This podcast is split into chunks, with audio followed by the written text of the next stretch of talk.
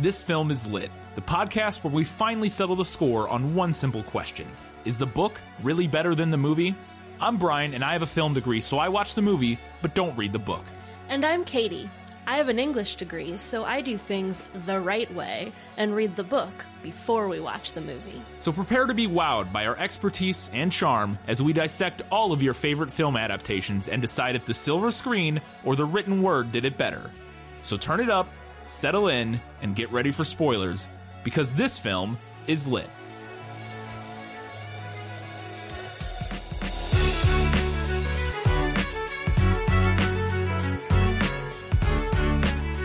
Come along as we dissect the man who had no memory to forget. It's the Bourne identity, and this film is lit.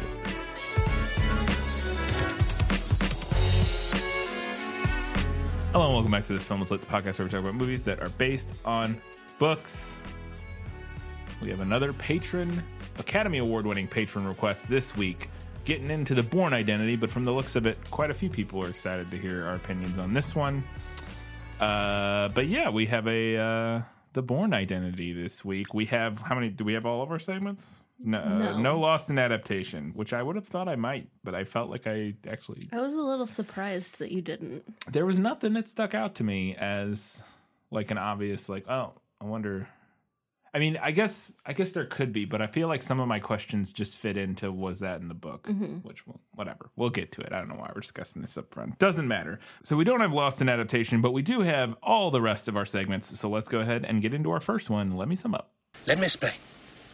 No, there is too much. Let me sum up. The Born Identity by Robert Ludlum follows a mysterious man who was pulled from the ocean and seems to have completely lost his memory. However, he also appears to possess an unusual skill set weapons, fighting, languages, disguise, etc.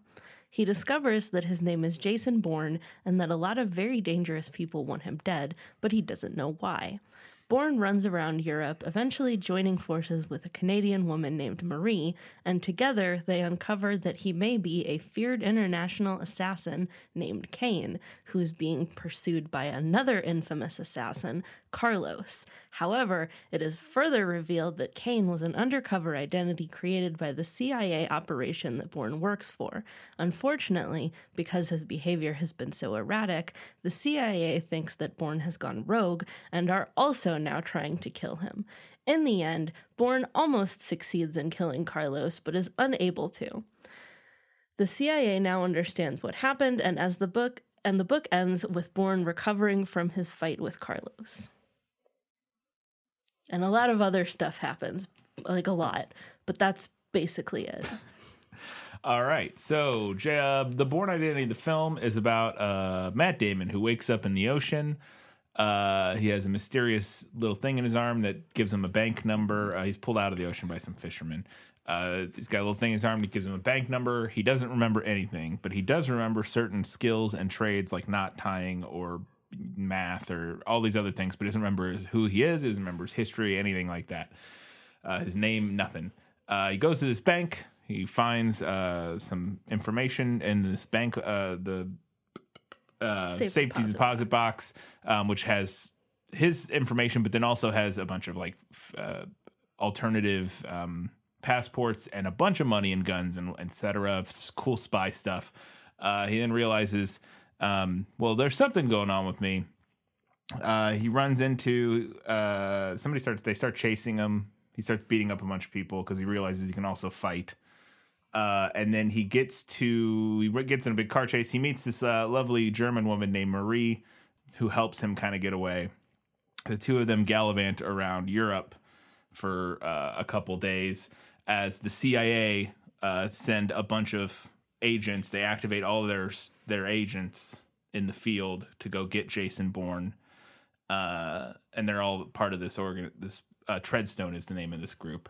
Um, it's like this program that Jason Bourne is a spy in. We find out, and then uh, they all try to tra- track him down. Uh, through the course of beating them up and murdering them, he's able to figure out who he is and who's chasing him and why.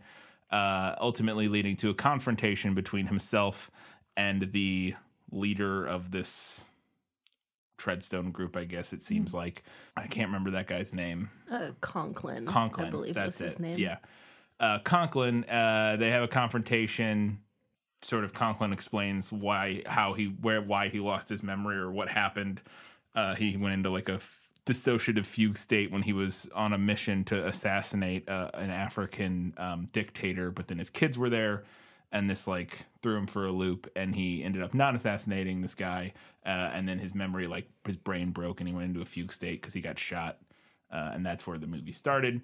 Um, and he remembers all of this, and finally remembers who he is, and basically. I don't remember how it ends. He gets away, but like I don't remember. He he says that he's quitting. Yeah. He's quitting the CIA. Oh, so essentially, what happens is he gets away. The the higher up above Conklin murders Conklin. Kind of hide. They destroy. They like get like basically They burn goes the like books. scorched earth. Yeah. Yeah, they burn the books on the whole program. Pretended basically pretend it never happened, and then they start up a new program, assumingly doing the exact same thing. Uh, and Matt Damon is able to kind of skate away to Greece, it looks like, and meets up with Marie, who now works, sells a, or rents scooters in Greece. Uh, and they live happily ever after until the next movie where she's murdered. The end. Spoilers. Wow.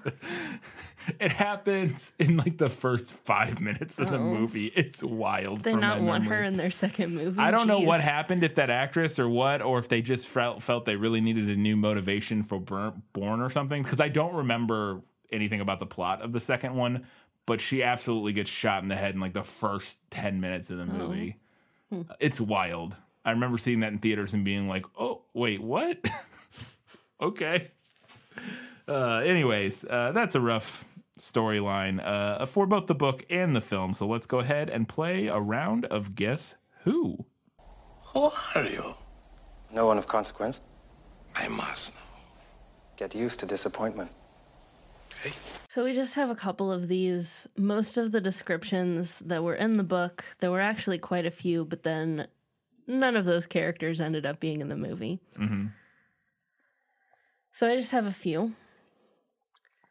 You are the prototype of the white Anglo Saxon that people see every day on the better cricket fields or the tennis court. Those faces become almost indistinguishable from one another, don't they? The features properly in place, the teeth straight, the ears flat against the head, nothing out of balance, everything in position, and just a little bit soft. I'm going to assume that that is a description of Jason Bourne. Yeah, it is. That is incredible because if if you had you I don't think you could have paid someone like the most talented writer you know to write a more scathing like description of Matt Damon than that. Like to the t- like it's almost prophetic in the sense of like who Matt Damon ended up playing this character because to me that exactly describes Matt Damon's looks other than his chin his chin is not soft it's very square Yeah. but like something especially younger Matt Damon I feel like he just yeah the cricket fields and just something and then the whole thing what was the line uh Features properly in place, teeth straight, the ears flat against the head, nothing out of balance, everything in position, and just a little bit soft. Something about because I, it's not en- entirely obvious what soft means in this context. Like you could take it several ways, like maybe he has a little weight on him, or you could take it like it's all like nothing super well defined, like you know, soft in the sense of almost like kind of blurry or just kind of whatever. Um, and I think Matt Damon. So uh, it also just evokes like a a real like forgettable. Yeah, and he is supposed to be like kind of generic and Yeah. forgettable so he can like like because it goes on this this section of the book is really long and it goes on to the guy who's talking is like change your hair or put on glasses or grow a mustache and all of a sudden you're a completely different man because Yeah. your face is so boring Yeah. and generic Yeah, yeah. I, like I said, I really do think that does fit Matt Damon because he's like, while a handsome man, he's not like one of like nobody. I feel like nobody talks about like he's never been the hundred most sexy men alive, right? I feel like I Matt know. Damon could not have been super high on that list. You know what I mean? Mm-hmm. Even compared to like his buddy Ben Affleck, like I feel like he's just too generic to be Yeah. like I don't know. Anyways, A woman in a dark red dress, the rich color of the silk complementing her long Titian hair, auburn hair. hmm. Uh, dark red dress, rich color of silk, complementing or rich color of the silk complementing her long Titian hair. Does that mean auburn hair? Yeah, Okay. Titian is it's like a dark reddish, goldish, brownish color. Okay. Uh, I mean, I- I gotta imagine based on what you said, the only other uh, about how like nobody was in the the movie that was from the book, other than these two, I would say this is probably Marie. Now she never wears a dress. She goes, she's much she's much more of the like '90s. Mm-hmm. I mean, it's 2003, but much more of the late '90s, early 2000s, like She's got a very mannish, grunge manic, like grunge girlfriend on, kind yeah. of thing that happened with a lot of like the. It's a it's it's a, it's akin. It's like adjacent to manish manic pixie dream girl, but like not quite the same thing. You know what I mean? yeah, Uh, it's like that kind of look, uh, and I would say that it's her. Yeah, that is Marie. Yeah. Cool. Yeah, that's definitely a more a modernized version of this character. I feel like like the the one in the dress is sounds more like a James Bond character. Yeah, for yeah, for sure. All right, two for two, but they were pretty pretty easy. Let's go ahead and find out. Was that in the book? Nicholas Flamel is the only known maker of the Philosopher's Stone. What? Honestly, don't you two read? All right, so we open up. Uh, it's a in, in media res open. Uh, all opens are in media res unless we start at the Big Bang. To be fair, but I've, I always like I get the in what in media res means, but I'm always like, you know, we're always like You're thinking about in it too media much. res, whatever. if life, it whatever doesn't matter. Um, but we open up in the movie. He's he's being uh literally we, open up under the water. Mm-hmm. I think is the first shot, and we see his body floating in the water as like lightning and stuff goes off, and um, he's pulled from the ocean by some uh, fishermen. And I wanted to know if we open up with that same sort of just like immediately, like I said, in media res, not knowing what's going on, kind of open. The book does start in media res. It opens just ahead of where the movie opens, though. So the book starts with two men fighting on a boat out to sea during a storm. We don't know who they are at this time. Okay. Um, and one of them is shot and falls overboard. And then I think the boat explodes, was what happened. Uh, and then the next like section in the book, we get kind of like a fade to black Yeah. moment. And then the next section starts with some fishermen pulling a half dead guy out of the ocean. Okay. Yeah, that makes sense. And I, I, I'm sure you'll talk about it, but I, I think I like the movie version with the um, just starting in the water and not knowing at all what what led up to it, um, and then getting that reveal at the end of the movie. Uh, next one. So after he gets pulled out of the ocean, uh, the fisherman is. I don't know why he cuts him open here, and why. Well, he, he's taking the bullets out. Oh, but yeah, but how does he and then find? he just- sees like the scar, I guess, Oh, and it's right, just yeah. like, wonder what might this as well is. might, as well might as well look. this. Like, dude, what if he like yeah, what if it was nothing and was just like he got cut there when he was a don't kid? You're just slicing in and looking around. All right, whatever. Um, but he, he slices in and he pulls out this little capsule looking thing uh, that has like a blinking red light on top, and he pushes a button on it and it projects a um an address on the wall, Mm-hmm. and we eventually find out it's a German bank address or whatever, wherever they're Prague, uh, which is Switzerland, Zurich. Zurich, not Prague. Zurich, which I believe is Switzerland. I yeah. believe is also Switzerland. Um, anyways, uh, he pulls it out, and you know, it's got this little cool little laser thing, which was like the most spy gadgety thing Yeah. in the movie. Um, it- you know, and so I wanted to know if that was from the book or if they added a one little piece of spy gadgetiness. Pretty close. I would say that they added the spy gadgetiness. In the book, it's a piece of microfilm. Oh, okay. But it, it does have the same information. It has the, the name, name of the Zurich bank and then his account number. Okay. Yeah. Yeah, it's just uh, again an update to the Yeah, time, yeah. like uh, you know, doing something that also just a much more visual. Instead of having him have him hold a microfiche up to the light or whatever, and like pull out his little jeweler's loupe or something, you can just you know boop, put it on the wall, and we immediately know what it is. Moving forward quite a bit, he gets back to land. He doesn't know what's going on, and he just kind of crashes out on a park bench uh, to sleep for the night because he doesn't have anywhere to go. He doesn't know, he doesn't know anything about himself. Uh, and he crashes on this park bench, and he he gets woken up by a couple cops. Uh, you know, patrolling the park, and they're like, "You got to get out of here!" And they start like hassling him, and then he like goes into you know, super spy mode and beats the shit out of these two guys uh, and takes their gun. Um, and then before like disassembling it, like all cool spies do. Does that happen? Does that? I want to know if we have that moment of him like while he still doesn't know who he is at all, just like kicking into like fight mode and being like, "What's going on? What is my body doing?" You know what I mean? Yeah, there is a very similar scene where he beats up some fishermen without realizing that he knew how to fight. It's very different from what happens in the um In the book and the movie are Yeah. very different.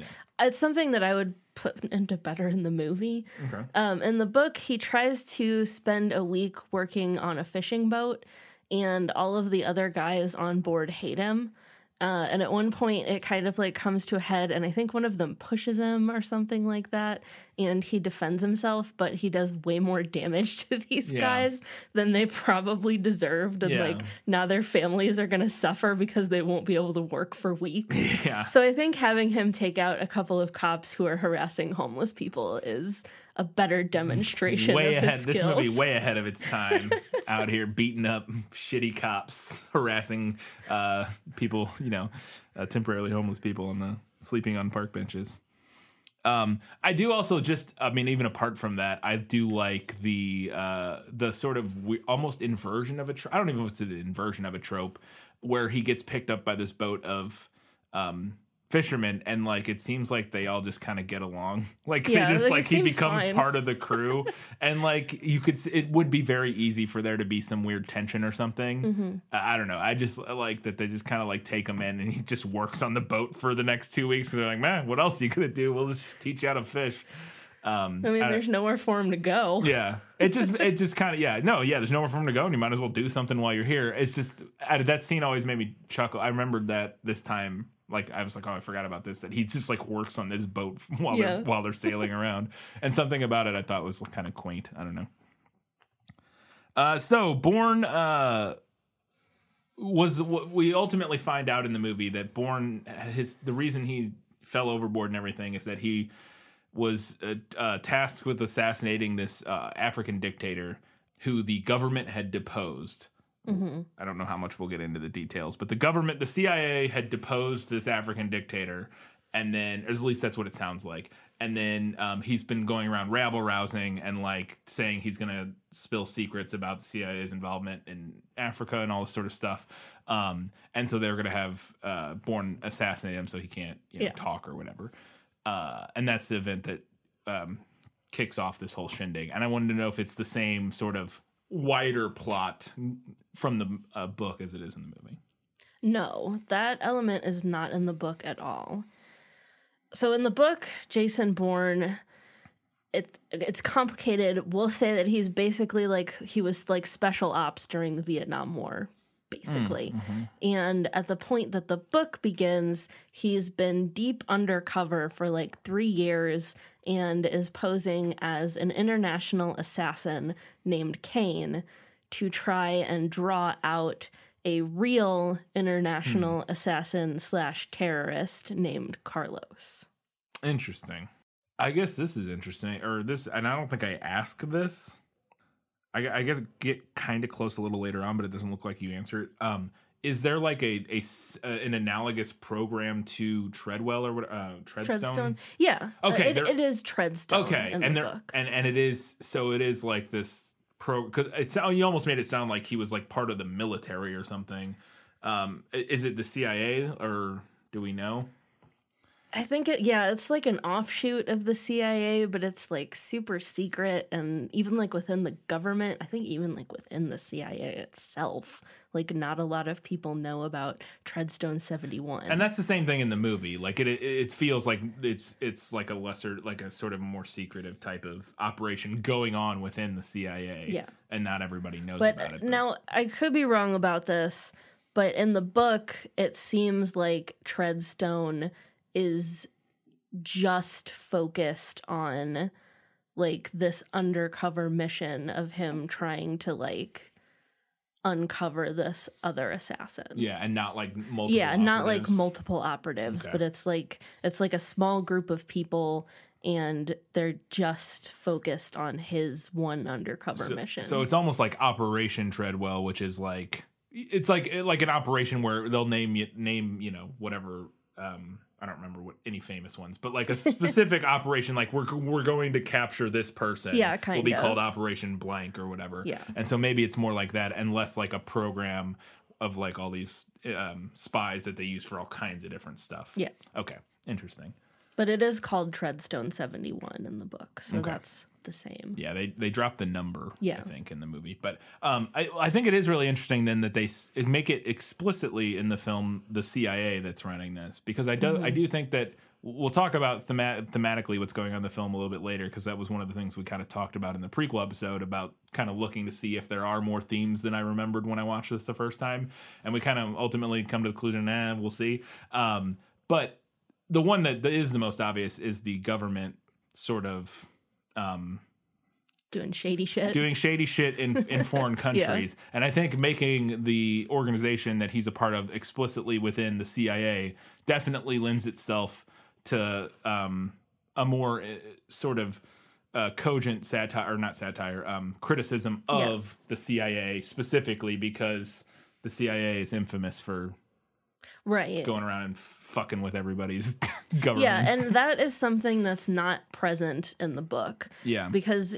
you know this guy that they're after he, it's not like they're trying to depose the leader of a country Yeah. or like cover up the fact that they did Right. that like they are in the movie they have seemingly noble goals. seemingly in the yeah. book, like, He's- oh, let's get a terrorist he's terrorist, like yeah a- he's like the biggest global terrorist Yeah. That exists in the world of the book so they're trying to like take him down Yeah, yeah, definitely more. Um, again, a surface level, more noble goals. Like you, there's a lot to uh, get into there, but surface level, more noble goals than than like we want to shut up some dictator who's going to tell people that Yeah. we're being shady in Africa. Like, yeah. So yeah, obviously a much more uh, scathing indictment of the CIA in the movie. All right, uh, next one. So the bank safe deposit box. Because I got to talk about this because it's a, it's a great prop. We talked about in the prequel that Adam Savage now owns not the actual um, safety deposit box, but the bag uh, and all the stuff that was in it, and maybe the safe deposit box. I don't know. And it's a great prop. And I want to know if he goes to the bank and gets this uh, safety deposit box full of all kinds of IDs and stuff, and it's that, and that's what first triggers like, well, something is something is very weird with me. Um, and secondly, does he then dump it into a sweet red velvet trash bag that he carries around for the rest of the movie? sadly no his bank account in the book is just full of money Oh, I mean, it's like $4 million, which is cool for him. But yeah, not as impactful as No. seeing like all of the different passports and everything. Again, something that I'd say is better in the movie if just for the visual impact of the scene and what it does and doesn't tell the audience. yeah, absolutely. It tells you something's up, but not what's up. Yeah. which is the same thing it tells him. You you're learning along with him. I mean, if you especially if you hadn't seen the trailer, like if you've never seen a trailer going in, you get to learn along with him. Like, what's up with this guy? If you've seen the trailer, it's very clear, mm-hmm. like, oh, he's a spy or whatever. But and no, no sweet red bag. No, no Obviously, red he like doesn't put any money or anything in a sweet. Okay, darn, disappointed. I kept yelling at him to ditch that bag. Yeah, it's very obvious because it's a very like easy thing. Dead to giveaway. on, on. Yeah. like change your bag out. red shoulder Get bag. get a nondescript bag, sir. Yeah. Um, I had a note later, but it's just to mention makes it more sense to mention now. Did you notice at the end of the movie, the very end of the movie? It's it's such a great little detail that the movie had in there. Um, end of the movie, he goes into the the scooter shop and uh, he, he meets Marie. Um, if you look at the shot of Marie, which if you remember, he gave her the bag Right at- before before he left or when she left to go hide or whatever before he went to have his final showdown. He gave her the bag with a bunch of money in it. If you look in the shot with her in this little um, scooter shop hanging from the ceiling like over the cash register is a ho- like a handmade planter with a flower in it, and it's made out of that bag. Oh, that's cute. Yeah, it's like it's like a little planter um, made out of the red bag, and I was like, I I don't know how I noticed that, but I was like, that's a good little detail. Movie, well done. Uh, does he wear? And this is very important. A sexy sailor sweater for most of the movie. Very sadly, he does not. There's no mention of any sexy sailor sweaters in the book. Matt Damon was doing sexy sailor sweaters before it was cool. He was working that sexy sailor sweater. I liked it. Yeah, it's a great look. It's a great look. Um, he, he even kept it with the bullet. He's got bullet holes in the back still, which is weird because he was in a wetsuit when he was shot. I don't wasn't think he? it's supposed to be bullet holes. I I, s- think it just has holes in it. Okay, well, it's like it's coincidence in that they happen to be very close to the places where the Yeah. bullets. Because I was like, wait, you weren't wearing that when you got shot. maybe it's symbolism. it could be. I, Symbolism. yeah, I think you're right that maybe it's just a coincidence. It was like, Yeah. oh, it's got it's an old ratty sweater, but I was like, it looks like it's got It's bullet an, holes. it's an old ratty sweater. Belonged to a sea captain. Of course, Yeah, it has holes in it. Darn, no sexy sailor sweater. Uh, does he when he meets Marie? So he, he just kind of bumps into Marie in the in the alleyway. She was in the bank earlier trying to She get. was a, in the embassy, oh, the embassy. That's her, right. yeah. Sorry, yeah, because I thought he saw her at the and bank. he oh yeah he overhears her arguing with somebody at the embassy. Yeah. Yeah. Uh, and then he meets he sees her in the alley and he basically offers her a bunch of money. He knows she needs money and he offers her a bunch of money to drive him to Paris because he doesn't have a way to get to Paris. Uh, and that's where he found out um, one of his addresses is from his ID or whatever. Uh, and I, and he just offers her like I don't know five or ten thousand dollars or something to drive him to Paris. Uh, is that how he is that the meet cute for uh, Jason Bourne and Marie in the book? All right. So oh, I didn't think this would be a complicated one. so Marie is in the book, as we covered earlier. She's a totally different character, and the way that they meet and interact is pretty different. But I want to discuss that at length, don't you worry, Okay. in another segment because I do have a few different bullet points to go through as per the subject of Marie. Fantastic. Put a pin in that one and look forward to that here uh, very uh, very soon. Not in this segment though, right? No. Oh, okay, cool. I have a feeling I know where it's going to be. Uh, all right. Do we have? Uh, we talked about in the prequel that he had to. Matt Damon did a lot of his own stunts, and one Mm-hmm. of those stunts was climbing a building. And we, it's uh, very early in the movie. It's when he Yeah. climbs out of the bank, um, and climbs the down, or the embassy. Has he already been to the bank at this point? Yeah. Okay, it feels like the same building to me for some reason. Like in one. It all, yeah. It, the, he goes to the embassy like right after he Yeah. goes to the bank, so it does kind of run together. Yeah. I guess it just kind of comes together. Anyways, uh, and he has to climb down the outside of this building because the alarms are going off. They spotted him. He's trying to escape, uh, and he scales down the outside of this building, and it's very impre- impressive climbing. And Matt Damon apparently did it all himself. And I wanted to know if he has to scale a building in the book, or if the movie was just like Matt Damon, you're climbing a building. There is no building scaling in the book. So somewhere along the line, somebody working on the movie was like, you know what I want to make Matt Damon do today? Climb a building. Climb a building. Um, would you say there are more? And and uh, you may have this in a later segment, but on on the like, if you had to kind of on the whole it, would you say there is more or less action, or the right amount, or the same amount in the movie as compared to the book, like action scenes? You know, Oh, what I mean? would Like, say there's more action in the movie. That's yeah. what- I mean, that's what I figured. Uh, but yeah, I just kind of wondered, like, are I assume there are like some action scenes? Yeah, there the- are. Is there a car? Well, I have that question coming up in, in like literally just a second. After they realize Bourne's alive, Conklin, we cut back to Conklin at the CIA, and he's like, "Well, we thought he was dead off the boat, blah blah blah, whatever." And he goes, "Well, activate everybody. We got to kill him. We got to Yeah. take him out." And he says this line, which I remember, I think, from the trailer. Uh, I want Bourne in a body bag by sundown, which is a great line, great action movie line. Wanted to know if it came from the book or if that is truly an action movie line. I don't recall that exact line appearing anywhere in the book, but it does kind of match the general mood of the book. Like you you could give that line to a lot of different characters in this book and it would work. It's a lot of like sort of machismo one liner type of dialogue in the book. Eh ish, yeah. Okay. No, I'm saying when I say a lot, I just mean it's it's it's prevalent enough that there are characters that that could say that line. Yeah, you could. Gi- yeah, you could give that line to somebody in this book. It would. It would fit in. It would work.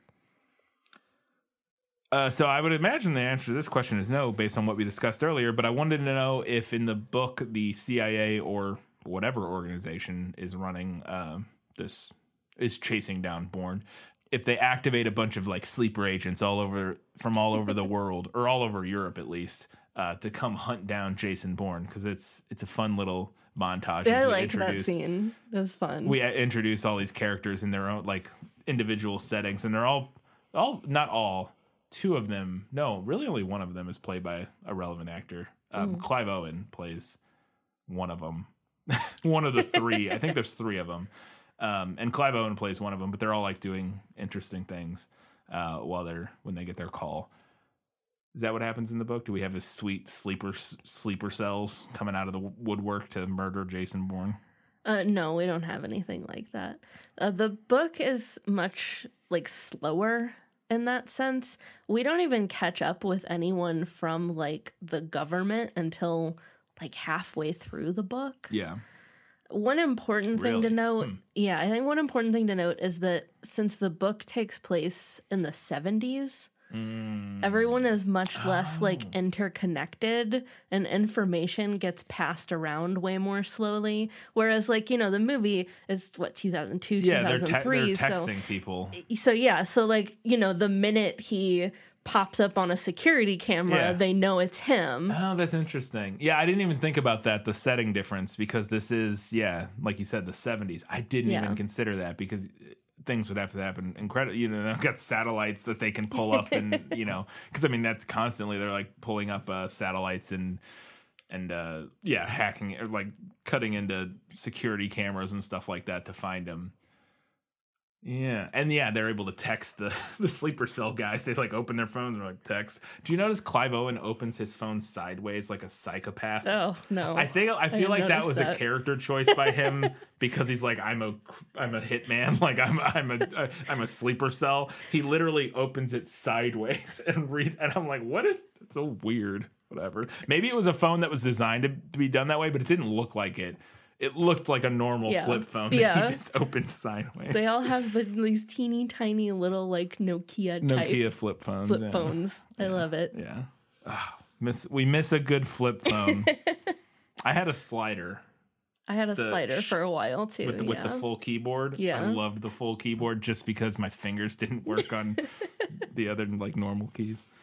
Uh, so they're on the run. Uh, they end up uh, pulling off on the side of the road. Bourne's gonna go do something, find a trainer. I don't know. He's thinking about getting a trainer. He goes into a train station. I'm not even sure what he's doing there. Right? yeah, he goes into a train station. Um, but he he wants Marie to stay in the car. And he's uh, she said he's like I'll go in I'll be right back and she says something about uh, you won't forget me or something like that and he turns to her and says how could I forget you you're the only person I know which is an adorable line and I wanted to know if it was from the book This is not from the book. Very cute line though. 10 out of 10. Very adorable. Would not fit in the book, in my opinion. we don't have fun to early 2000 meet cute lines No. in, in, in, in the Bourne Identity the novel No. written in the 70s. uh, so when they get, they finally do get to his apartment in Paris, and uh, they're looking around, and he he's wor- he's worried that somebody's coming for him, and he walks over to a window because he thinks he hears somebody or something, and a guy, a guy, I don't, uh, repels through the door slash window. He just comes crashing crashing through. through this glass window or door, uh, shooting a, a submachine gun as he hits Bourne in the chest, and then he falls to the f- ground, and they start to fight. And one, I want to know if that happens in the book, and then two, I want to talk about it. It's not in the book. Nobody Okay. comes swinging through a window. This, they okay. this is the dumbest thing. No, it's not the dumbest thing in the movie. There's two dumb things in this movie. Otherwise, a very like grounded This sort is, of this is I know what you're talking about. Yeah. This is the second This is dumbest. the second thing. dumbest thing in the movie. Uh, the- very grounded, like sort of really, you know, kind of realistic movie. Otherwise, um, and not that this isn't realistic, but it's just so dumb because it's like He's a highly trained assassin there to kill Jason Bourne. Th- are uh, there to kill another highly trained Another highly trained assassin. assassin. And his plan is to swing through a window that he can't see through. It's not a clear window. Yeah, it's like frosted. It's frosted glass. Is to swing through this window whilst firing his machine gun randomly, not shoot through the glass first, just swing through it while shooting. And what? So if Jason Bourne wasn't standing right there, all now he's just announced his presence and he's ostensibly covered in cuts. and is covered in glass. And and so I guess the implication is that he could somehow see a little bit of like the outline of Yeah, Bourne, like with the light or whatever, moving the shadow or something, yeah. So he knew he was there and then did it. But if he knew he was there, why didn't he just unload his fucking machine gun through? It's so stupid. You and it's what? literally just in the movie so that that dramatic moment, like that Yeah. jump scare moment happens.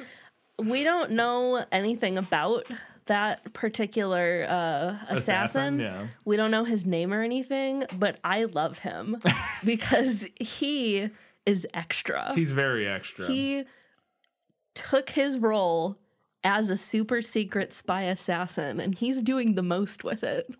He really is. He's he's he's. this is the problem with video games. He played too many video games in his life. this is the real problem with video games. It's not. It doesn't. It doesn't cause violence or whatever. It's just when you do have somebody highly trained as a super assassin, they think they can get away with rappelling through windows whilst firing machine guns uh, to kill highly trained secret agents. So dumb. Could have just walked in into the apartment and shot him in the head, probably without him yeah, even realizing. probably. Uh, I know it's so stupid. In the ensuing fight, uh, this is a very well-known fight uh, where he kind of beats up this guy that, that has just crashed through the window, and at one point the guy pulls out a little knife that he has in his boot, um, and then uh, Bourne is like, and he backs up to his desk and he pulls, grabs a uh, an ink pen, like a plastic ink pen, off his desk, and then they knife fight with a knife and an ink pen. And he ends up stabbing this ink pen into the guy's yeah. like ugh, Like, like, in the under the, skin And the like in the webbing between his fingers. yeah it's very like they picked the worst possible pulls it out. oh god uh, they picked the worst possible spot for him to stab this guy uh, one of the worst possible spots um very terrifying and horrifying uh, and I wanted to know if it was in the book or we have to blame the movie makers for watching this guy pull a pen out of his We can blame the movie makers fingers. for this one because there is no pen stabbing. If there was, it was not notable to me. yeah No pen stabbing in the book. okay But I think I would have remembered that. Yes, I feel like you would have remembered that. Um, and I, I realized in this one because I asked, I, I made a joke in one of the earlier episodes about how what I was going to ask you about this was if he beats anybody up with a book. Yeah. And I'm realizing now that it must be one of the sequels. There's a Mm-hmm. Yeah, 100% beat a scene a where he beats somebody up with a book or a magazine or something. And I, but I'm like thinking it's in the sequel, the Bourne Supremacy. Yeah, because in this one, that I kept waiting. I feel like because that's the thing people joke about all the time is he beats people up with stuff like random things he grabs, and the only thing time that happens in this one really is the, the Is the pen, yeah. Like at least that I can think of. At least in terms of like really notable things, he might grab like a I don't know a knife or something at some point. Uh, he does grab a knife, but he doesn't use it. He drops it Yeah. on the floor. That's But right. as far as like non yes, like odd items, weapons. Yeah, yeah. The pen's the only one, but I think that's what it is. I think in the, they kept doing it because people Mm-hmm. like reacted to that, and so like they're like, oh, it's got a book in the next one, whatever. Um, interesting. Does he beat anybody up with a book in this No. book? okay, But you could beat someone up with that book. you could. It's uh, especially if it was a hardback. It's a brick. Even if it wasn't a hardback, yeah, you could you could whop somebody pretty Yeah. good with that.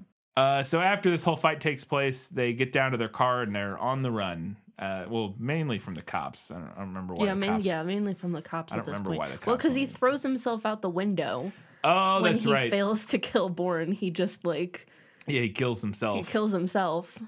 Yeah, He self aborts the whole mission Yep. and like flings himself out the window. So then there's a dead guy in the street. yeah, and they they they're on the run from the cops, and uh, they they're in her Mini Cooper. She drives a Mini Cooper, and it's a sweet epic car chase. And one, I guess the only question is: Is there an epic sweet car chase in a Mini Cooper? There's not a car chase in a Mini Cooper or otherwise. They do drive in the book, but, But there's no like no like chase. interesting chases. Yeah, it's a good car chase in this one, and it is a uh, it's a it's funny. It came out the same year, I believe. Um, this is a the the Mini Cooper, I think specifically, is a nod to it. It's like a 1969 British movie called the uh Italian Job, Mm. and um, there's a fa- a very famous uh, car chase in a Mini Cooper. And they remade the Italian Job with like Mark uh, Mark Wahlberg, and it came out like the same year this movie did. But I think the Mini Cooper chase in this one is a like an homage to that, if I had to guess Interesting. or the fact that it is a Mini Cooper. But anyways, uh, after they have this uh, epic car chase where Matt Damon drives real good, uh, they they got to have a post car chase release, and they so they have sex. Does that I, happen in the I book? mean, so there there are sexy times in the book. Uh, again, this is something that I will be discussing later in conjunction with the changes made to Marie's character and their relationship. But rest assured, they do have sex in the book. Oh, fantastic. Uh, so we finally get to the end of the movie, and we we we get the backstory of of what happened to Bourne before he went into his fugue state, um, and he was on a mission to assassinate this, like I said, this African dictator on his own personal yacht. But when he gets there to assassinate him, he's sleeping with his kids. Basically, they're all like laying there, like sleeping, and the kids are, and he and he, he sees the kids, and he's like, ah, can't kill you. Um, and I want to know if that is what triggers like the whole thing is this personal crisis from being on the mission and not being able to complete it because of the kids and having like a moral sort of crisis type of thing.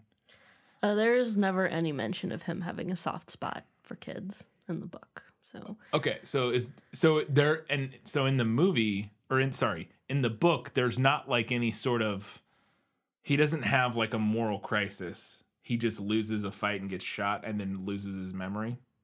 We don't have that we don't have that initial sort No. of character moment of or of any type of him or even if it's something different like I said than kids or or or even like a, a mortal crisis even if he had it's just like he's he's there to kill this guy they're in a fight and then he loses and dies or something or gets shot and goes overboard yeah, basically. okay all right I don't know if we ever even find out who he's fighting on the boat.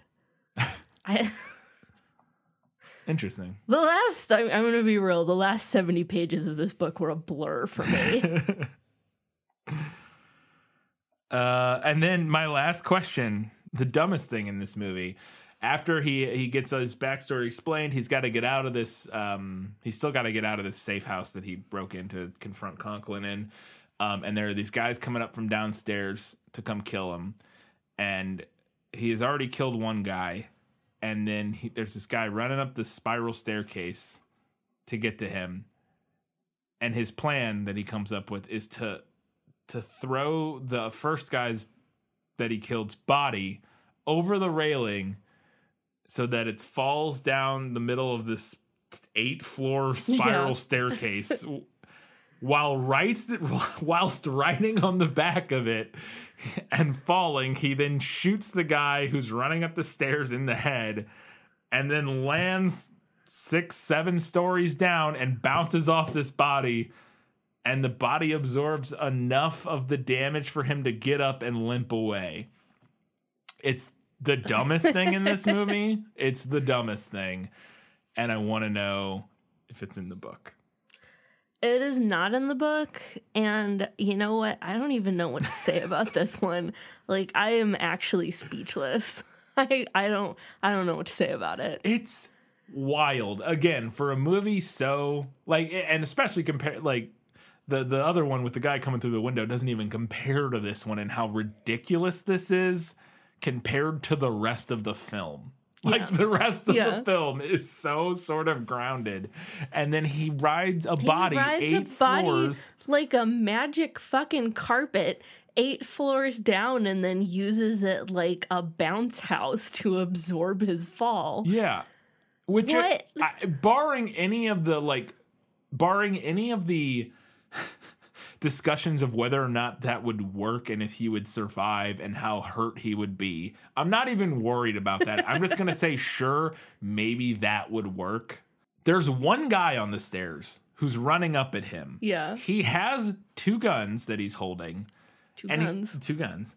And he's looking down. It's a spiral staircase. He's aiming down. He's gonna have a much better angle. By the time this guy gets up to him, he's gonna be able to shoot him. he has the high ground. He has the high ground and the angle on this guy.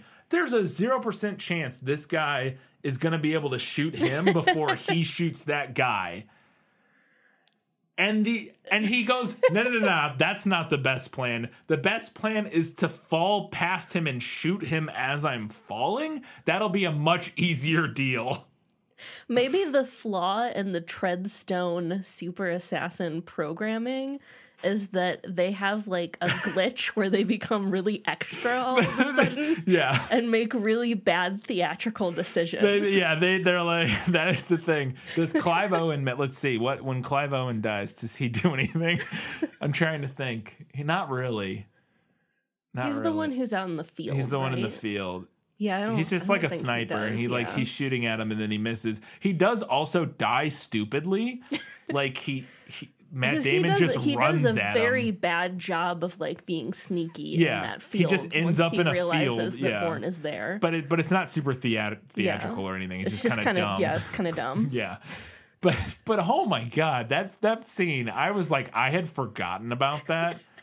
And I was like taken aback at how stupid it was. I made an audible noise when that happened, and I don't often do that when Yeah. we watch movies. yeah, it's wild. It's su- it, yeah, cuz it it I, and that feels like it had to 100% have been a studio note of like we need a big Yeah, action a big a big action moment a big finish this is the big final action scene there's not anything after this we got to have a big finish and they're like somehow they came Uh. up with that i guess and maybe it's that they also needed him to be limping Yeah, just for the next little gag after that yeah. but anyways ugh.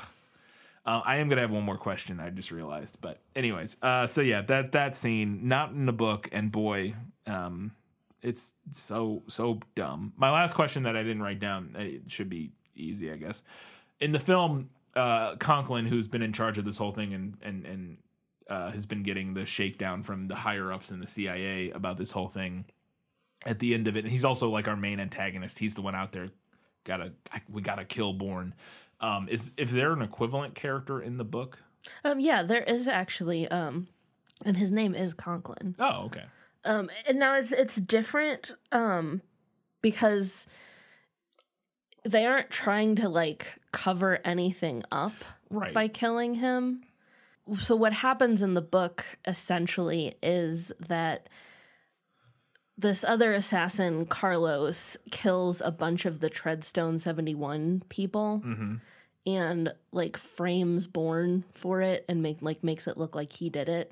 So then Conklin is like filled with righteous fury and like is gonna go after Bourne and like mm, he's like I'll give him 2 minutes to say his piece and then I'm filling him full of lead kind of thing. Yeah. Okay. Uh, well, then also, I guess. So my actual question, I wanted to know if that character was or, or a similar character was in the book because mm-hmm. I wanted to know if in the in the movie at the end Conklin is assassinated by the CIA because Right. he bl- messed this whole thing up and let Bourne get away and then failed to capture him and blah blah blah all this stuff and so ultimately the CIA assassinates Conklin. I wanted to know if that's what happens in the book Uh, no. Or anything I, uh, like no, that. I I believe Conklin lives. or even if it's not Conklin, or if there's anybody like if if we get that similar like sort of inner inner government cover up of them like killing somebody within the organization other other than Bourne to like cover up. Anyways, no. No, not Okay. really. I mean, they they do shut down Treadstone Yeah. at the end, but it doesn't seem like it's part of a cover up. And they didn't assassinate anybody as part of that cover up. No. Okay. that, that was my main question. All right. It's time now to find out what was better in the book. You like to read? Oh, yes. I love to read What do you like to read? everything.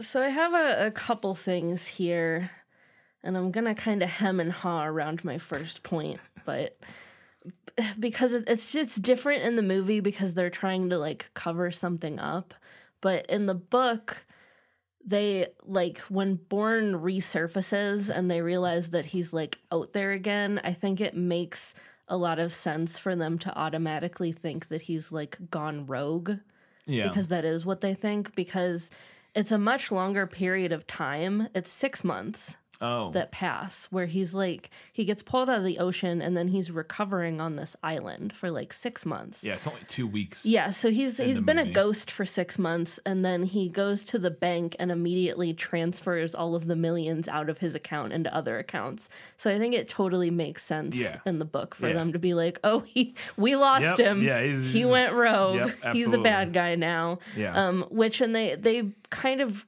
I think try to play it like that in the movie, but since they're trying to like cover stuff up, I think that makes it, it's different. Yeah.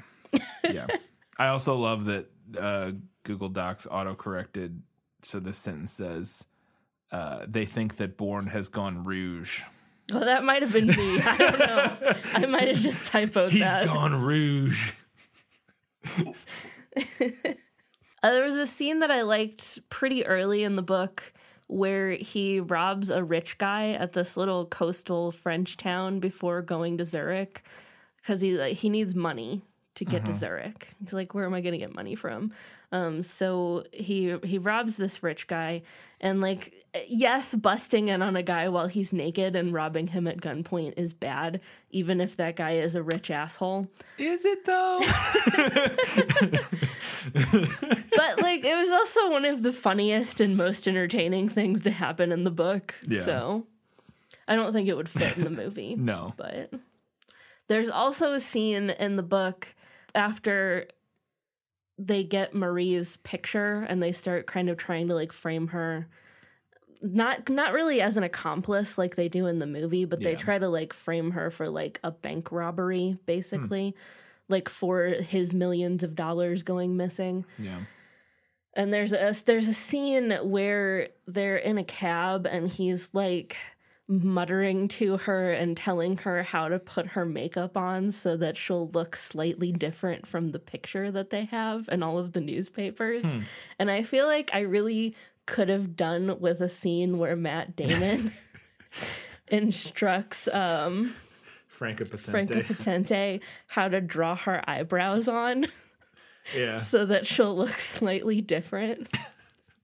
Just nothing. Nothing like a, a scene where a dude mansplains makeup to a woman. I mean, to be fair, he's a highly trained uh, like secret agent, so yeah, he's he, got he some makeup tricks. but disguise. yeah. He's a master of disguise. But it was just funny, um, and I, I really could have I could have done with that. Also funny in the book uh, when this when we start on this scene, he Bourne turns to Marie and he's like, "Do you have an eyebrow pencil in your bag?" And she's like, "Of course." I am a Just- lady. like one of those little things that dates the book, yeah. um, as well as dates the author. Yeah. Uh, I probably should carry an eyebrow pencil in my bag because I do draw on my eyebrows, but I don't. so if I if I ever find myself in cahoots with a super spy and he's like, "Do you have an eyebrow pencil?" I'm gonna have to be like, nope. Nope. also, on the subject of disguise, um, halfway through the book, Bourne dyes his hair blonde and wears fake glasses. And I think that they should have made Matt Damon bleach his hair halfway through the movie. And wear giant fake glasses. And wear giant fake, yeah, he wears giant fake tor- tortoise shell glasses because it's the 70s. So, cowards. Yes, that would have been hilarious. I would have been, I would have been into that. All right, let's go ahead and find out what Katie thought was better in the movie. My life has taught me one lesson, Hugo, and not the one I thought it would. Happy endings only happen in the movies. Okay, so my first little note, uh, I agree with you that I think starting with him in the water and not showing how he got there is a good change. I think that creates more intrigue and mystery than where the book starts. Mm-hmm. And now let's talk about Marie. Let's talk about Marie. So I like the movie start to Jason and Marie way more than what happens in the book. Let me break this down for you. Here's what happens in the book Marie is an economist and she works for the Canadian government. She happens to be at the hotel that Jason is staying at because she's there for a conference. He is trying to get out of the hotel without attracting the attention of some guys who are there to kill him. So he basically grabs her and kidnaps her and forces her to walk out of the hotel with him, reasoning that a couple leaving won't attract attention like a single man running out of the hotel will. Now, he initially tells her that he'll let her go as soon as they leave the hotel, but it doesn't go smoothly, and so he ends up forcing her to drive him around as well as leave the hotel with him. This is a very uh, 70s James Bond Yeah. version of their meet. And during that time, he also slaps her several times, threatens Bond. to kill her several times. Eh, no less James Bond. also does a nerve pressure thing so that she can't move her arm. She does get away from him at one point, um, but runs into the bad guys who are chasing him, who tell her that they're the police. And then they send her away with another guy, like, oh, he's going to take you down to the station. Jason realizes that they're going to kill her, so he goes after her, narrowly saves her from being raped by that guy, and then she falls in love with him. And I am not exaggerating the speed with which this 180 happens. Sexual assault happens on page 125.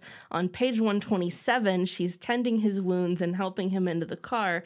And on page 149, which is just the next chapter, they're having sex for the first time. nice. And I get that this book is dated. like you, you you don't need to come for me and be like, "Well, it's from the 70s." I get it.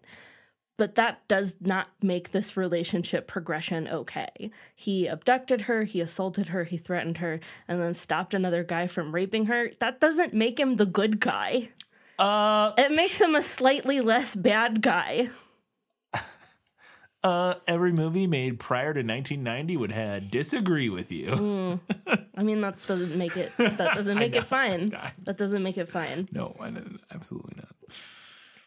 And to that note, I think Marie is sticking around to help him also makes more sense in the movie. Like, especially devoid of all of those other um, horrible things that he does not do in the movie. Right, yeah. But No. she's also, they make changes to her character. Like, she's an adventurous, free spirit who has nothing to lose, Yeah. as opposed to like a member of the Canadian Yeah. government who then catches feelings after he saves her from being raped. Yeah, no, it makes a lot more sense in the movie that she's like, all right, Yeah. like She's like, I'm not doing anything. She's kind of a drifter as it is and doesn't really, you know, she's just, yeah, goes from place to place and that sort of thing. So yeah, totally works. And he, yes, he's not, he doesn't, he doesn't hit strike her once in the movie. nope. Not, not a one time. Nary a strike, nary a threat. and on that note, In fact, he goes out of his way to be like, or maybe that's what you're about to talk to, but he goes out of his way to be like, I'm just trying to, like, he's like, Yeah. you need to leave. He's like, I'm just trying to help. I don't, I don't know what to do. I don't remember anything. Please leave if you want to. I don't know what's going on. Yeah. and like, yeah, I have to say that I I also like movie Jason better than book Jason. Um, book Jason is often quite unlikable, and even though the book goes to pretty great lengths to th- show that he's not actually an international assassin and all of his supposed kills have been falsified, and I don't think he ever actually kills anyone. Yeah. Maybe he does. I don't remember. But he's still like kind of not that great of a dude. like he's he's of his time. Um, and I've discussed his treatment of Marie. Uh, he also put all of those fishermen in the hospital. He also robbed that guy. He also routinely intimidates and threatens people. On the flip side, Matt Damon manages to look like a lost puppy even when he's beating the crap out of someone. Yeah. And it's endearing. No, it's endearing. They definitely gave him a much more sympathetic angle in the movie. Yeah. Like he's, he, not only is he, um, he, he has that look of just like, always not being sure of what's going on. Yeah, like you said, just looking like a lost puppy because he's a young Matt Damon. Um, but also just making him, giving him that that crisis of conscience earlier Yeah. on, which we I don't remember if we find out in later movies whether or not he had ever actually assassinated anybody before that or if that was like his first one. I don't remember if they say in this movie. The guy at the end is like, "You planned it out. You it was your idea to do, you know, like all that sort of stuff." But I don't remember if they ever discuss like how long this has been going on or if he's Yeah. been a secret agent for years and killed a bunch of people and this was the first one that went you know i don't remember uh, and i also don't remember if the sequels address that or not um I mean, he's pretty young. He can't have He been can't- an assassin for that long. can't have been for that long yeah but i do i do wonder um Yeah, I- yeah. I think that the movie does gain a lot with his character by, like you said, having him have that crisis of conscience much earlier, especially in regard to involving Marie, because he doesn't really have that crisis of conscience until like much later in the book. It's like maybe almost 60 70% of the way through when they actually start trying to frame her for stuff yeah when he's like, "Oh, maybe I shouldn't have gotten you involved in Yeah. this." yeah from moment Like, one yeah, dude. yeah well and it makes sense too yeah especially if you want to make him empathetic because he doesn't know who he is or anything like he he's he, he's like i don't know what I don't want to involve you in this like Yeah. he's just because he doesn't know any of his backstory or anything it just makes it very clear from moment one that he's kind of just seems like a a normal dude like a nice guy who's like and not a not a trademark nice guy just like a, a legitimately kind of nice guy who's like can't remember anything about his past. It's like how you it's much more it's easier to put yourself in that situation Yeah. or at least for the most of us who aren't psychopaths or whatever um of of the guy who's like I, I don't know what's going on and i'm sorry and i'm don't know what's happening. I don't remember anything but when people touch me i beat them up. I don't know The movie also had a lot more of the cool, like typical kind of spy stuff that I was expecting with this story. Yeah. Like I liked the scene where they activated all of the different spies. I liked the car chase, um, all the different fights, and him like using makeshift weapons. Like all that stuff is fun. Mm-hmm. yeah we do get some more generic not generic but yeah Kind of uh, typical, tropey yeah, tropey spy stuff. movie stuff spy thriller stuff This isn't something that transferred to the movie, but I just want to mention it because it really bothered me in the book. Uh, so, in the book, the CIA starts believing that Bourne as has actually lost his memory because initially he tries to tell Conklin, like, I don't remember anything. And Conklin's like, oh, sure, sure you don't, blah, blah, blah. Um, but they start believing him because Marie managed to talk to and convince the right person that Bourne was actually telling the truth.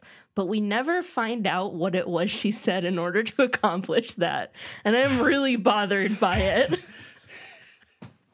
yeah what she's just like no he really He's the real deal, he's the guys. real deal he doesn't rem- he doesn't remember anything and they're like That checks okay, out. that checks Yeah. out. yeah, I don't know what she could say that would make them, but like maybe she took a polygraph or something. Which also, Well, no, by the because the polygraphs other- are bullshit. But the anyways. other wild thing, though, is that it seemed to be, and maybe I misread it, but it seemed to be that she accomplished all of this over the phone.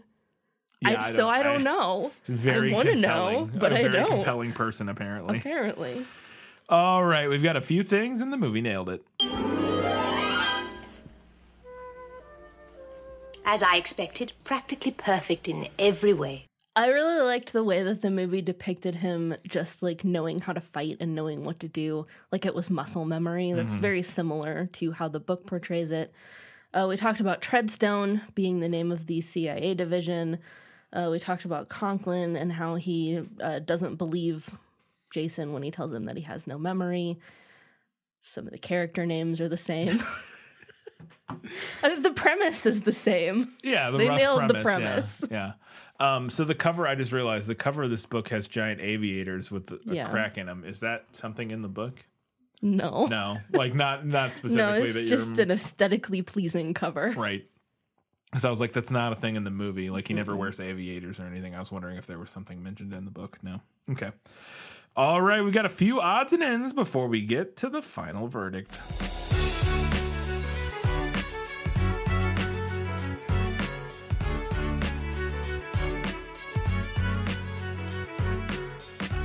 Right. Okay. So I just want, I want your opinion and anyone else's opinion who listens to this. Can a car go down a flight of stairs and still drive? Uh, yes. Are you sure?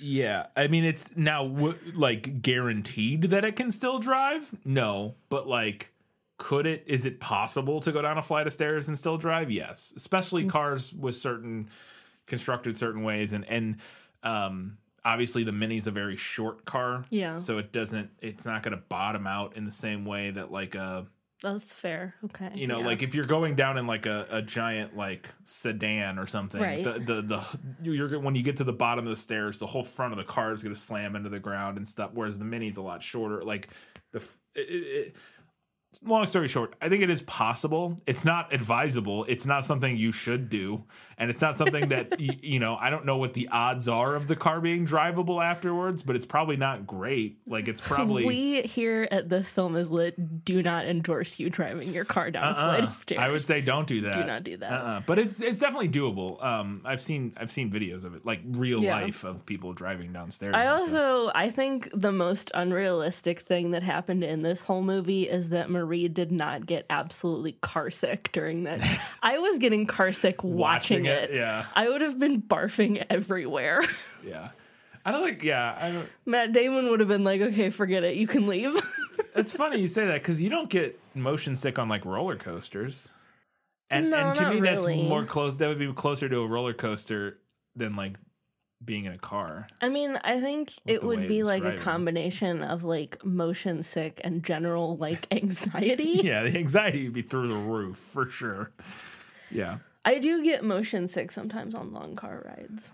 but is that not when you're much, doing not as much as I do did when I was little. Is that when you're doing things? Because I used to get car sick. I don't. I don't get motion sick at all, like doing anything. But I used to get car sick if I would like sit in the back and I would like read or like, you know, play with to- like stuff like that. If I was mm-hmm. like not looking at the road, Yeah. that would occasionally make me car sick. But I didn't. I've never gotten just car sick from like being in a car, like regardless of situation. I have to be doing something else while in the car. I'm just wondering if maybe it was the same or if Right, probably. Yeah. Yeah.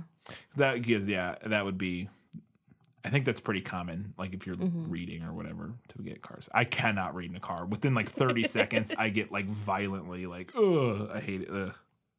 not a fan the only thing i really wanted to talk about was just to kind of get into we we we mentioned it briefly um and we talked about it in the prequel episode about like you know how uh, I can't remember the director's name now. Uh, Lud, no, not Ludlum. Um, that's the author. It is with an L, though. It is an L. Um, Liman, Doug Liman. Yeah. Uh, he talked about how like he or no, because he didn't write it. Whoever the writer was talked about how they incorporated some of their political views and this sort of thing. Um, and but they tried not to make it too like there was some specific line about how he he he he made it point not to make his political leanings like super over like he didn't want to mm-hmm. feel like it was jamming it down people's throats or whatever but that it still leaked in thematically and that sort of thing. And that was one of the things we talked about in the prequels. like is there much going on thematically? Let's pay attention to that. I didn't think there was. Not not like a ton. Yeah, I didn't feel like there was a ton not not anything really unique. not or anything super unique or and not that it has to be unique because a lot of movies thematically Right, pretty yeah. retreading old themes but um i mean the, the main one the, like the big one which we did talk about is about like government sort of specifically the us government and specifically specifically the cia um doing a bunch of shady shit and like going in and destabilizing nations and and like you know nation building and all this sort of stuff and and doing this this bad thing which is a very leftist critique of Right. the US government but it's But it's also like it's also kind of a milk toast message because the, like none of that is a revelation. yeah yeah it's not a revelation i will say that it is at least interesting and cool when you do see a movie that is ostensibly like a spy thriller Mm-hmm. that goes out of its way to criticize the Yeah, that's government fair. agencies involved because very often when you have spy thrillers um either they use if they're going to have like a corrupt bad like government agency doing bad things they're like a made up agency like Right. mission impossible or whatever um I think it's Or like so it's something that Marvel does a lot. Yes. It's like one bad person who infiltrated, Right. Or something like yeah, that. or or it's or it's literally like it turns out oh it was Hydra the whole time Yeah. and not actually the U.S. Yeah. government, like you know that sort of thing. Um, yeah, or it was one bad yeah, apple. one bad apple, and all we have to do is get rid of that guy Yeah. over there. But the, this movie does at least, I and, and it's not super strong. Like I, I, I will agree with the, the writer, director, whoever said it, that the, the political message isn't super strong, but it's definitely there because at the end of the movie we do get that scene where um, Brian Cox, whatever his character's name is, is sitting in front of some panel at the CIA or whatever, and he goes, "Yeah, so we shut down Treadstone. That's all taken care of. It's closed. But I do want to mention this new program I got, Blackbriar. I, I mean, and we don't go into any details of what that is, but the implication is that it's the is same that it's thing? basically Yeah. we shut down one, we're starting up the same thing, doing the exact same thing again. Um, uh, CIA gonna CIA, and it's definitely, um, and it makes me wonder too because it. I, I don't know if you noticed this or anybody else noticed this. We watched this in in like ultra HD, like 4K. Mhm. The scenes that were quote unquote shot in the CIA, like in the cafeteria and that that boardroom, distinctly to me looked like they might have been um green screened Hmm. and it made me wonder if because of the messaging of the film they couldn't film at the actual CIA like sometimes mm-hmm. for that kind of stuff like certain. Yeah. certain movies and stuff if they got if they sign off if the CIA signs off on the messaging you They'll can let fil- you film there. in certain sp- places yeah and I'm CIA wondering probably did not approve of this. yeah, I mean, I, I absolutely the CIA are the bad guys in this movie. Yeah. And I wonder if that's why those shots looked like maybe they were green screened. They were the only ones that looked like that in the whole movie. I was like, that kind of looks like they're green screened into that cafeteria. And I'm, but it's funny because it's like you could just nobody knows what the cafeteria yeah. the CIA you looks could like. just go to a cafeteria. but I'm assuming that was supposed to be like the I don't know. I don't Hmm. know. Um, but it was interesting to me, and it made me wonder if tho- those things were related at all, or if it was just for other reasons. Um, that they seemed to green screen these couple scenes. Uh, but the other the other thing thematically I thought was going on. Um, and a little bit less so, but it's still there a little bit. And I wonder if they'll get into it in, in further movies more. Is about um, uh, trauma and PTSD and and Yeah. specifically that within sort of people with a military back- background and that sort of thing. It doesn't go into it in the same level and with the same sort of focus that something like Last Blood did, which Yeah. was a huge part of Last Blood and was really First blood. First, sorry, First First, Blood. last Blood is the I think the last Rambo movie is really bad, uh, from what I've heard. But I think there is a little bit there about, um, you know, it's it, the, the Yeah. whole movie is predicated on his his sort of uh, this PTSD event type, or this this It's crisis like, of conscience yeah, he has that traumatic triggers a event. traumatic event that Um, triggers a, and I, I think we talked about briefly in the prequel about them wanting to cut some of the scenes from the farmhouse yeah that the director and Matt Damon like fought really hard fought to keep, in. yeah Um, and I can only imagine, since they felt that those were thematically relevant, that that must have been when he was worrying about the kids. Yeah, it was. It, it had to have been because Yeah. I I thought about that as we were finishing up the movie. I was like, yeah, what was the scenes very, that they were? Yeah, it's a very quiet moment. yeah, Um, that's n- not that it doesn't fit in the movie, but it's different from other Yeah. stuff that happens. Um, but it does inform his character yeah. and like who he is and that kind of yeah that crisis of conscience. And it, and it gives another bullet point. It's not. It it then makes the the moment where he does have that crisis of crisis of conscience uh, that triggers this whole thing where he sees the kids and he can't kill the guy. It gives another another moment to sort of ground that and make that a character trait as opposed to just a thing Right. that happened that right time. and i think there is something there i think it's underdeveloped I- but yeah, I i, think there something there uh, with with messaging about like when certain people are asked to bury their empathy Yeah. Yeah, I agree. I, yeah, I do think and that like what that can result in Mhm, absolutely. I, I I agree that I do think it was a little underdeveloped. I think that they undercooked some of the I think there's a lot of a lot, there was more meat to the bones of this movie, or uh, there could have been more meat on the bones of this movie. Like it's it's Mm-hmm. a it's a good movie, it's a fun movie, and it has some things to say, but it's it's not. It doesn't go hard enough. I think Yeah, if it, it would have been it would have been a lot more interesting of a film, and I think Roger Ebert wouldn't have said it was pointless or whatever. That like he like he what did he call it like um satisfactory Like but pointless pointless fun or something like that. no, that. it was it was much more. Uh, Was it? it was like oh, he said like uh, it, it was satisfactory or satisfactory filmmaking, but meaningless or something like Yeah. something like that. I can't remember the exact quote, but um, because I, I can't say that I necessarily disagree with how with the way that the movie kind of went at its its most important themes. It ne- it just didn't Mm-hmm. hit him hard enough, and it could have. Yeah. But yeah, that was okay. That was all I wanted to talk about. uh, I just wanted to talk about what was going on thematically and what wasn't. All right, then that means it's time for the final verdict. Now, are you ready for your sentence? Sentence?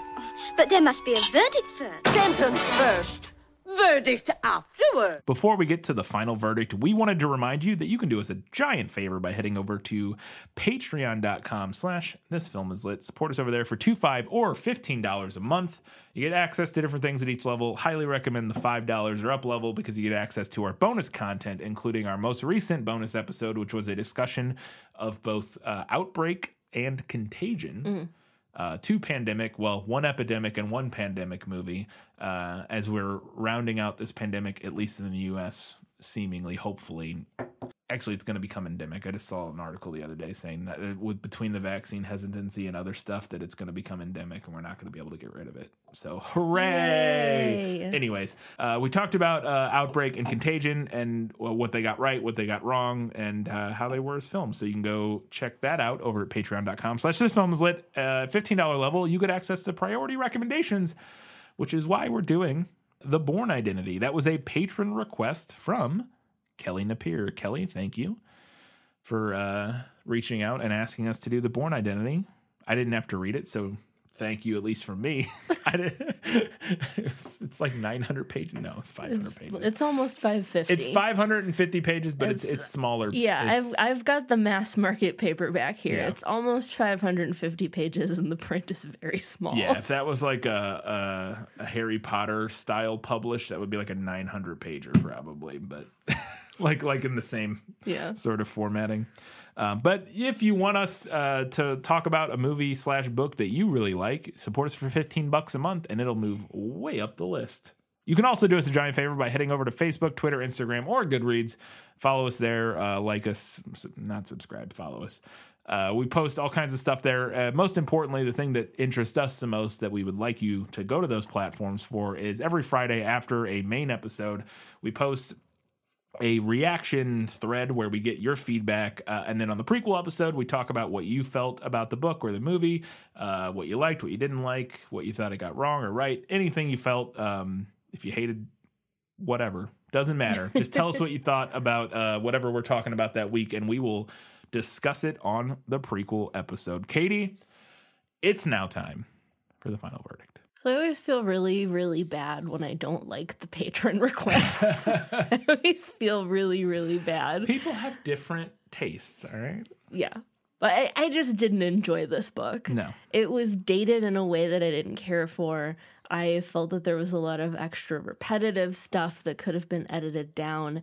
And I didn't think that there was a genre other than romantic comedies in which the refusal to communicate trope would make me want to absolutely scream. But here it was in a spy story. And while I understand the book's various conceits for that lack of communication, by page 500 it was feeling pretty old. It's fair. But now hang on a minute because the movie is not getting off completely scot free either. Both mediums I thought shared a couple of issues. One of issue one of those issues was kind of similar but also opposite. The book I felt had too much going on. Too many characters to keep track of, too many plot twists, too much mystery intrigue building without enough breadcrumbs for the reader. I struggled pretty consistently throughout to understand what it was that I was supposed to be gleaning from some of the conversations that happened during the narrative because I just felt that I didn't know enough yet to know what I was supposed to get from them. The movie, like I said, has kind of the opposite problem not enough going on. A lot of it was fun, but I did feel like we just jumped from one big scene to the next big scene without a lot of connective background tissue to hold those set pieces together. I also felt that both mediums suffered from a lack of a satisfying ending. And I get that both are setting up for sequels, but as we've discussed here before, even if you're setting up for another installment, you still need to provide a satisfying conclusion. The movie I felt wrapped up too easily, while the book I felt left too many loose threads still dangling in the air. Now, all of that said, I did enjoy watching the movie more than I enjoyed reading the book. So, on that count, I'm going to give this one to the movie, but just by a hair. All right. Um, I would only slightly disagree in the sense that I really like the movie ending. I think it's actually like a perfect ending, kind of. Like I love uh the the sort of implication that we talked about of the just the, the churning machine of the CIA continuing Mhm. on with the next exactly identical go fuck with other countries program um but at- at the same time we still get Bourne getting a you know seemingly happy ending, getting to go live out his days in Greece with his pretty German girlfriend. Like, I don't know. I I I, like the ending. Um, I guess it does wrap up a little easy in the sense of like we don't go into any details about like did they just stop looking for him? Like? Yeah. And again, there's there's some sequel implications there, Yeah. I guess. But but if you don't think about it too hard, if you think like, oh, they just they they burned the book and they moved on, and you just watched like this is the only story, I think the movie's ending kind of works. Um, all right, Katie, what do we got coming up next?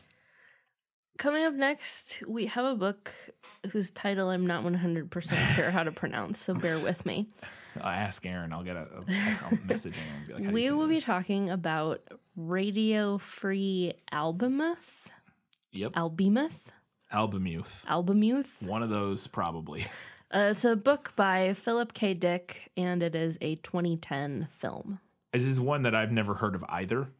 I yeah, I've I, never- I had never heard of it. Um, yeah, I never heard of the book or the movie, and I'm really interested to see what the heck it is because knowing Philip K. Dick, it'll be it'll be interesting. Like it'll definitely be Mm-hmm. interesting. I'm just wondering like where it fits in his oeuvre. like what kind of Philip K. Dick is this? We'll Is find this out. like psychedelic weird Philip K. Dick, or is this like um more grounded, like you know, uh, Yeah. What's the time cop one? Not time cop. Uh, where they can predict the future. oh, yeah, what was that called? We did it on here. Minority Report. Yeah. like Minority Report's a little more like grounded normal science fiction, where Scanner Darkly's a little more like psychedelic trippy.